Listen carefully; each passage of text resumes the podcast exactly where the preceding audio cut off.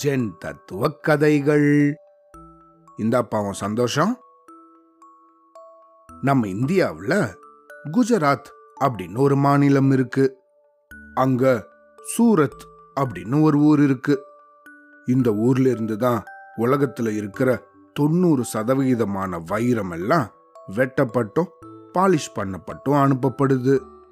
அதே போல இந்த ஊர் துணிகளுக்கும் ரொம்ப பிரபலம்.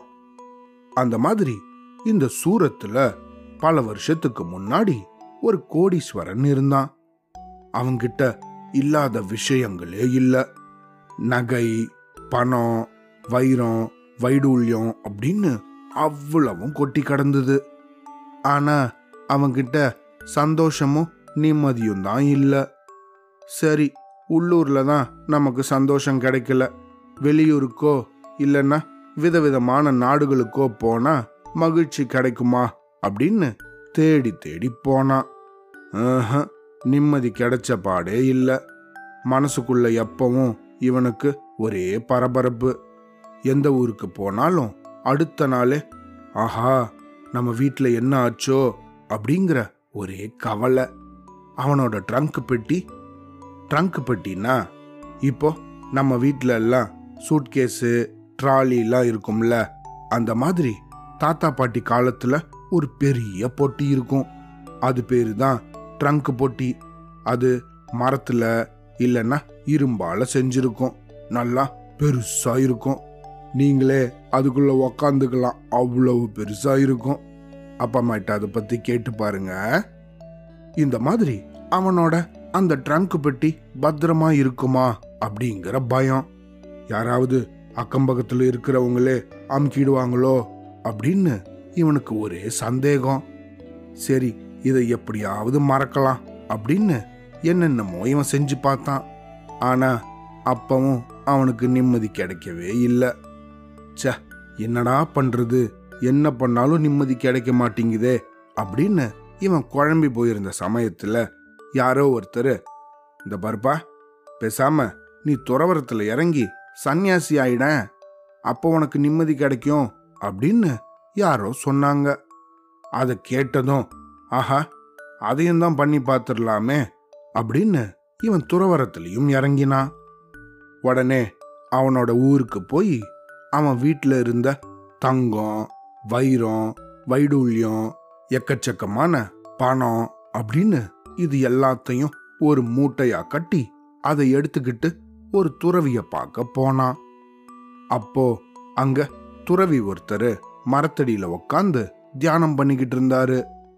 அவரை பார்த்த இவன் அவரோட காலடியில இந்த மூட்டைய வச்சுட்டு, குருவே, இதோ என்னோட மொத்த சொத்தும் இதுல இருக்கு, இனிமே இது எதுவும் எனக்கு தேவையே இல்லை, ஆனா எனக்கு அமைதியும் சந்தோஷமும் தான் வேணும், இதுக்கப்புறமா நான் என்ன பண்ணணும் நீங்களே சொல்லுங்க அப்படின்னு சொல்லி அவரை வணங்கினா.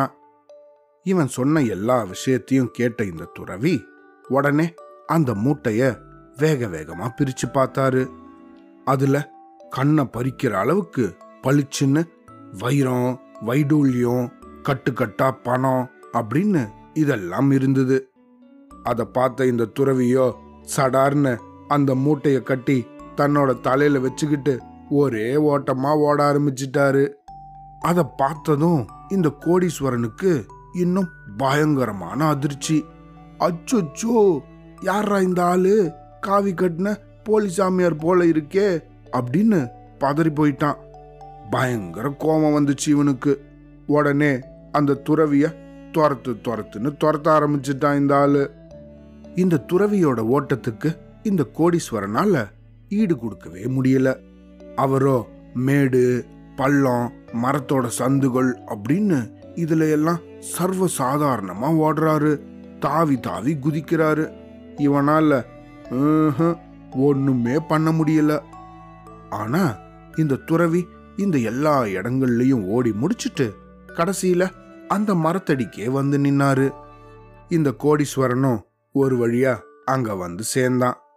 அவனை பார்த்த இந்த துறவியோ, என்ன கண்ணா பயந்துட்டியா, இந்தா உன்னோட மூட்டை இதை நீயே வச்சுக்கோ அப்படின்னு அதை திரும்பி கொடுத்தாரு. அவனோட அந்த மூட்டை தன்னோட கைக்கு திரும்ப வந்ததும் இந்த கோடீஸ்வரன் அடைஞ்ச சந்தோஷத்துக்கு அளவே இல்லை. பயங்கரமா குதூகலமாயிட்டான். அவனோட முகமெல்லாம் சிரிப்பு தாண்டவம் ஆடிச்சு. இப்போ இந்த துறவி அவனை பார்த்து கேட்டாரு, என்னப்பா இது புதுசா சிரிக்கிற? இதுக்கு முன்னாடி இந்த செல்வம் எல்லாம் எங்க இருந்தது?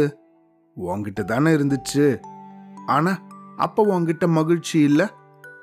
இப்பவும் நீ வச்சிருக்கிறது அதே செல்வம்தான். ஆனா சந்தோஷமும் நிம்மதியும் உன் முகத்துல நல்லாவே தெரியுதே அப்படின்னு சொல்லிட்டு சட்டுன்னு திரும்ப பார்க்காம அங்கிருந்து நடந்து போயிட்டாரு. இந்த கோடீஸ்வரனோ திடீர்னு எல்லாமே புரிஞ்ச ஒரு தெளிவோட தன்னோட வீட்டுக்கு நிம்மதியா போனா. இந்த கதையிலிருந்து நம்ம என்ன தெரிஞ்சுக்கணும்?